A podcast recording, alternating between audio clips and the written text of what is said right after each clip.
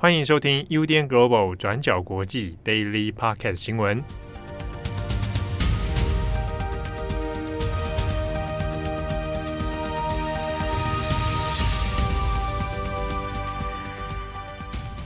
Hello，大家好，欢迎收听 UDN Global 转角国际 Daily Podcast 新闻。我是编辑佳琪，我是编辑惠仪。今天是九月九号，星期四。今天我们两个人呢，拿了七号的笔电来录音。我们刚刚在考虑要不要看一下七号的笔电里有什么，结果什么都看不到，只有风景照。正月这是一台工作用的笔电。好了，我们来帮大家更新几则今天的重要国际新闻。首先呢，第一条我们来看的是美国最近大家比较知道的一个法庭新闻，哦，就是在八号的时候。可能大家有听过这一本书啦，叫做《恶血》，就是“恶”是那个邪恶的“恶”，然后“血”是这个血意的“血”。后来也有拍成纪录片，那最近正在拍成电影。那这个《恶血》这本书的女主角，那曾经被称为这个是女版的贾伯斯。那她是一位新创公司的老板，叫做 Elizabeth Holmes。她呢涉及的这个诈欺的刑事案件已经开始审理了。我们先跟大家更新一下这个 Elizabeth Holmes，她是谁？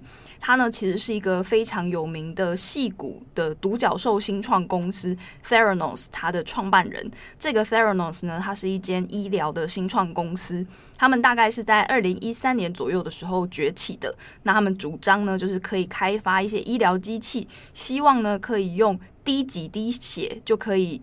送去检验，那这个血液呢就可以用来检测出数百种疾病，那其中还包括说很多种癌症等等。那这个 Theranos 呢，他们的愿景就是希望可以打造一个小型的消费家用机器，来让说一般人就是普通民众呢都可以在家里就自己做各种的医疗健康检测。那这是这个 Theranos 跟这个 Elizabeth Holmes 他们声称要提供这样子的一个医疗服务的产品。那这个 Elizabeth 她本人呢，也是很有故事，就很符合典型的那种戏骨常见的那种天才创办人的故事典型。那她呢，今年是三十七岁，本人非常漂亮。她就是在二零零三年，当年呢，她只有十九岁的时候，就毅然决然从史丹佛大学辍学，那她成立了这个 Theranos 这家公司。所以这间新创公司呢，其实它一开始就结合了所有那种戏骨的投资人最喜欢的元素，包括说天才辍学啊，还有女性创业啊，还有医疗突破等等，这些元素呢，都是当时的投资人非常喜欢的。再加上呢，当时在戏谷正好是生物科技的融资正要开始蓬勃发展的时候，各种的医疗产业强调说什么精准医疗啊、个人化医疗啊等等的这些产品或是服务都很受到瞩目，所以呢，Theranos 它在当时就吸引到了非常多的投资，还有大量的媒体曝光。那尤其呢，在新创产业又是一个很喜欢稍微夸大自家产品或者服务的一个产业，因为要吸引投资人进驻嘛，所以他们多少都会稍微有一点宣传或者包装行销上会有略有夸大这样。那在当时呢，Theranos 其实是非常非常知名的公司，甚至还有就是包括美国的前国务卿基辛吉，然后还有前国防部长，那同时也是四星上将的马提斯，然后还有我们知道的这个媒体大亨梅铎，其实呢，他们都有加入当时。Theranos 的这个董事会也都有投资这一间公司。那 Elizabeth Holmes 呢，她甚至还入选了富比士的全美四百大富豪之一，那还被时代杂志列入全世界最有影响力的百大人物。所以呢，这个公司它其实是在二零一三到二零一五年左右是非常赫赫有名的一个新创的独角兽公司。只不过呢，就是这整件事情后来就吸引了一些记者去调查这间爆红的公司。那结果到了二零一五年的时候，《华尔街日报》有一名记者，他叫做凯瑞鲁，他在经过调查之后发现呢，这个新创公司其实背后是一场很大的骗局。因为 Theranos 它的血液检测并没有办法像他声称的那样靠几滴血就能够测出几百种疾病，甚至呢还发现他们曾经提供给病患错误的诊断。那也包括说他们在提供给投资人。的资料里面有很多都是夸大不实的，甚至呢还有一些造假研究数据的嫌疑等等。那在这一份报道出来之后呢，Theranos 跟 Elizabeth Holmes 的声势就大幅下跌。整间公司呢，从原本市值是高达九十亿美元，那瞬间呢就变成一个人人喊打的公司。那这整个骗局呢，也被那位记者就写成我们前面提到的《恶血》这本书。那后来有拍成纪录片，最近呢也在计划说要改编成电影，因为这整个事件就是非常戏剧性的一个世纪骗局这样子。从九月八号开始，Elizabeth Holmes 的审判就已经正在进行当中了。根据呢目前的这些报道，预计整个审判的过程可能会持续三个多月。那目前呢，辩方和控方都已经确定可能会召唤多达一百四十名的潜在证人，其中呢就包括过往的这些被骗的投资者，那还有 Theranos 的一些前员工等人。Elizabeth Holmes 本人呢是被指控包括诈欺在内的十二项罪名。那如果最后呢他被判有罪的话，可能面临最高二十年的监禁。另外还有她的前男友，同时也是这间公司的高级主管，叫做巴瓦尼。那他同样也会被起诉，不过呢他的案子是在明年会单独开审的。但是呢现在这两人他们目前的法律策略都是倾向于不认罪的。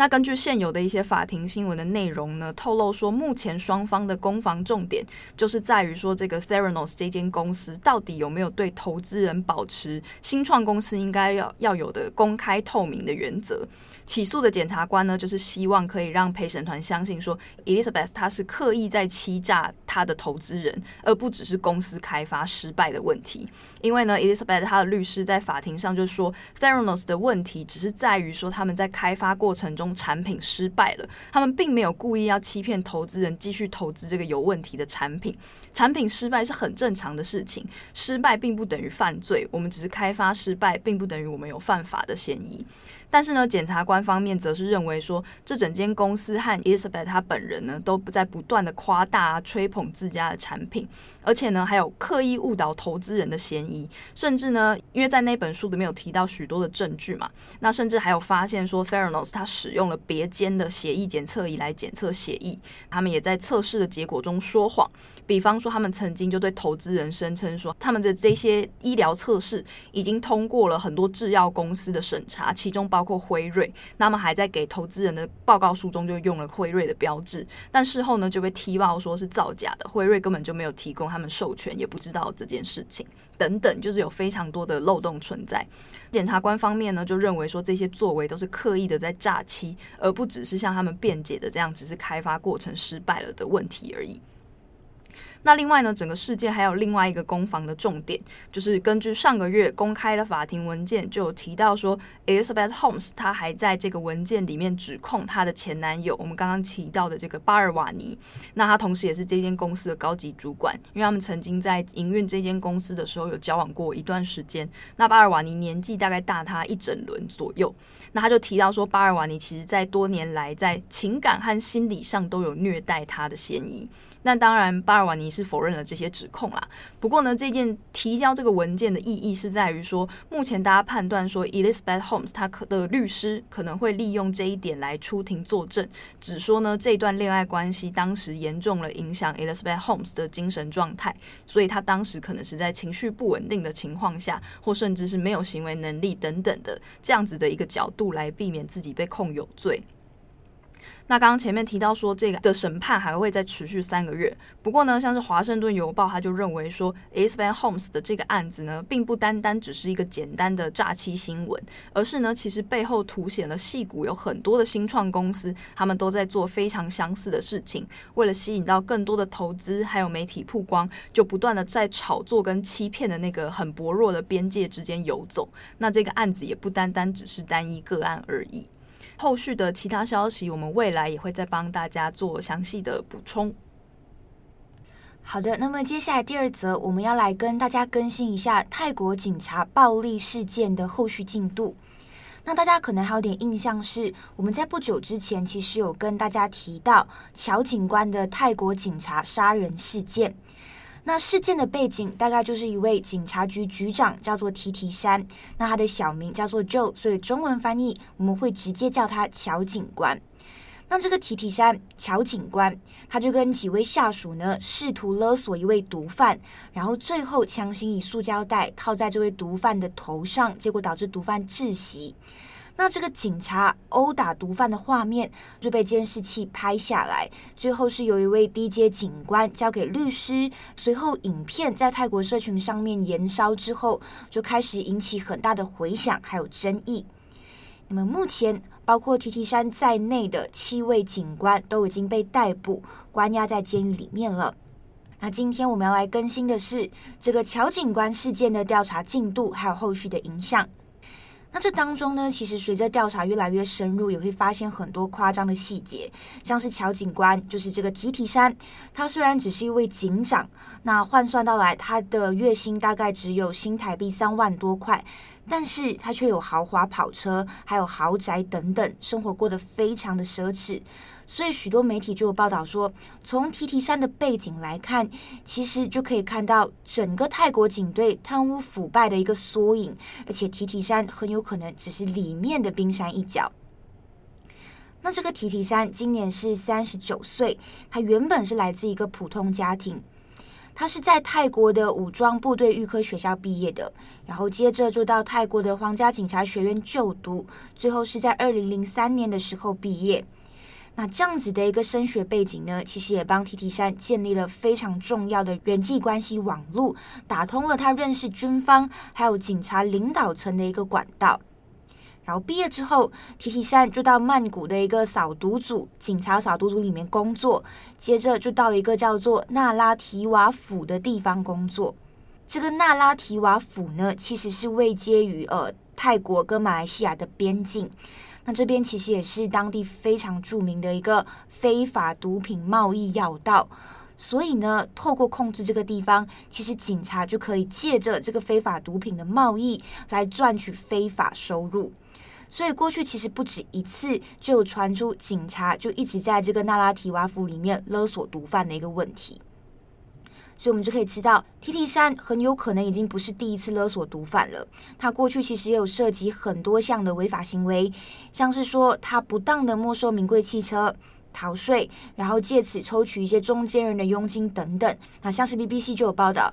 TT 三从二零一一年开始呢，就已经没收了至少三百六十八辆的昂贵汽车。那这样子的一个没收，也让他至少赚进了四亿泰铢，换算成新台币大概也就是三点三亿。所以在这一次的调查里面，你才会发现说，，TT 三的月薪虽然只有三万多块台币，但是到最后他却可以拥有大豪宅，还有全球限定款的一个跑车。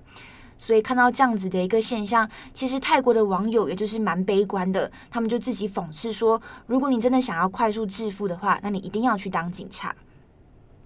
但其实从整起事件看来，不只有贪污，警队还有一个问题，基本上就是会对拘留者使用酷刑。那贪污跟酷刑，基本上其实就是两个环环相扣的问题。我们举一个例子，像是警察就会以金钱来勒索罪犯，那就像提提山这样。那如果罪犯到最后不听，那就使用酷刑。那例如用塑胶袋套在毒贩的头上，是常见的一个方式。那警队这样子使用酷刑的一个问题有多么严重呢？人权观察组织这边其实就有提出，跟军队比起来，警队使用酷刑的状况是更加严重的。因为举例而言，军队呢，时常是在镇压叛乱分子的时候才会使用酷刑，但是对于泰国警方来说，他们更常在勒索或者是调查罪犯的期间就已经使用酷刑了，而且不止使用酷刑，许多的罪犯呢、也时常是遭到毒打，甚至是法外处决的。那其实呢，针对这一次的警察暴力，也不只有这一次的乔警官杀人事件，还包括近期啊，在曼谷多起的示威活动当中，警察其实都使用了非常过分的一个武力。所以这一次借着这样子的一个机会，泰国民众也就要求警队要全面改革。但就现实层面而言，这样子的难度其实也算是蛮高的，因为这也牵扯了好几个面向。例如呢，现在在警队里面。忠诚是高于正义的，这样子的一个原则是存在的。那再来，现在的泰国总理帕拉育他自己是军方背景出身，那他到底有没有改革的意愿，也还是一个问题。那最后呢，还有现在泰国是军方掌权嘛？那在这样子的一个政治环境下，这些种种因素都会让改革变得更加困难。那最后呢，其实这次的乔警官事件呢，详细的一些警队改革细节，我们也有写了一篇文章。那我们接下来会把这篇文章放在资讯栏上面，给大家参考看看。好，最后帮大家快速补充一下，我们先前就是更新的还蛮详细的关于布兰妮小甜甜布兰妮她的监管案子。那在昨天呢，也出现了最新的进度，就是小甜甜布兰妮她的父亲叫 Jamie Spears，终于呢向法庭请愿，希望可以结束他长达十三年的这个监管人的资格。那布兰妮的律师呢也宣布说，这是一场关于布兰妮的胜利，因为呢他终于可以拿回处理自己财产的权利了。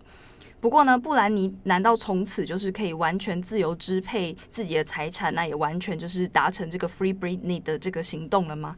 其实呢，司法程序本身是还不确定的。在 CNN 的报道里面提到说，监管案的下一次听证会是定于九月二十九号，会在洛杉矶高等法院举行。那原本呢，一直在处理这个案子的法官就是彭尼法官，他呢会在当天正式接受 Jamie Spears 提出的这个终止监管的请求。那不过呢，彭尼法官他有可能会做出两种裁决，第一种呢是直接终止对布兰妮的监管，就意思就是他就是完全自由了。那或者呢，也有可能他会再把布兰妮判给其他的监管人。不过呢，依照现在的媒体风向，其实大家都认为应该彭尼法官会直接判终止监管，除非呢有相关人在这个时候提出了具体的反对意见，例如说他的家人啊等等这些人。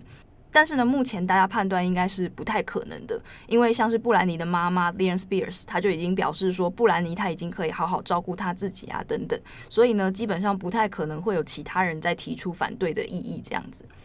那根据加州目前的法律呢，要取消一个人的监管，其实并不需要对这个受监管人进行任何的医学或是心理评估的。所以呢，很有可能在二十九号之后，布兰妮就确定可以拿回自己的财产。那根据媒体报道呢，是有高达将近台新台币十六亿的这些财产。那另外，布兰妮的律师罗森加特，他也在一份声明中表示说，未来他们还会再继续针对布兰妮的父亲进行调查，要确认的是他过去这十三年来到底是否有对布兰妮造成一些人身的伤害，或者是有没有财务管理不善等等的这一些问题。好，那以上就是今天的三则新闻。好，我前几天有听到佳琪跟七号在闲聊老鼠的事情，我就很想要表达一件事情，就是我真的很讨厌夏天。夏天跟老鼠有什么关系？不是，你不觉得夏天？晚上走在路上就是一场战争吗？有老鼠，还有蟑螂。对，而且就是当你站在排水孔旁边的时候，我觉得很惊恐。而且很常在，比方说那种小吃街，就是卖食物的那个街上，嗯嗯会看到老鼠突然从，比方说烧腊店冲出来，而且都是很快的那一种。对，我很常在买晚餐的时候惊鸿一瞥。那你会怕蟑螂吗？诶、欸，会飞的会怕啊，可是不会飞或者小只的那种，我就不太怕。我都很怕，因为我觉得走在路上看到很多蟑螂的时候，我都我都会觉得很惊恐。可是很常看见诶、欸，台北市就是一个很多蟑螂的地方，所以我都走很快。有时候你知道我开门，然后我要就是上楼的时候，我就一开始就是四处观望，到底有没有就是蟑螂。我还试过有看到蟑螂就是在墙角，然后我就转头出门。我原本要回家，哦、不敢不敢回家。而且你看到一只，不是就代表背后有一百只？对，有这种说法，你们家还有一百只。对，有这种说法，我觉得很可怕。因为我们家后面它其实就是小吃店，嗯、所以我觉得有蟑螂是难免的。那你们家有老鼠吗？有小吃店很容易有老鼠。其实有诶、欸，我们家没有，但是我们家楼下有时候排水孔那边，你就会看到老鼠快速窜过，而且很近诶、欸。天啊，我真的是觉得很可怕。反正就是很希望夏天赶快过去。但是秋冬哦，对了，虫类会比较少。对，最近也变得比较凉。就是那个温差的问题，大家可能要注意一下身体这样子。好，那以上是今天的 Daily Podcast，我是编辑佳琪，我是编辑会议，我们下次见，拜拜，拜拜。感谢大家的收听，想知道更多详细内容，请上网搜寻转角国际。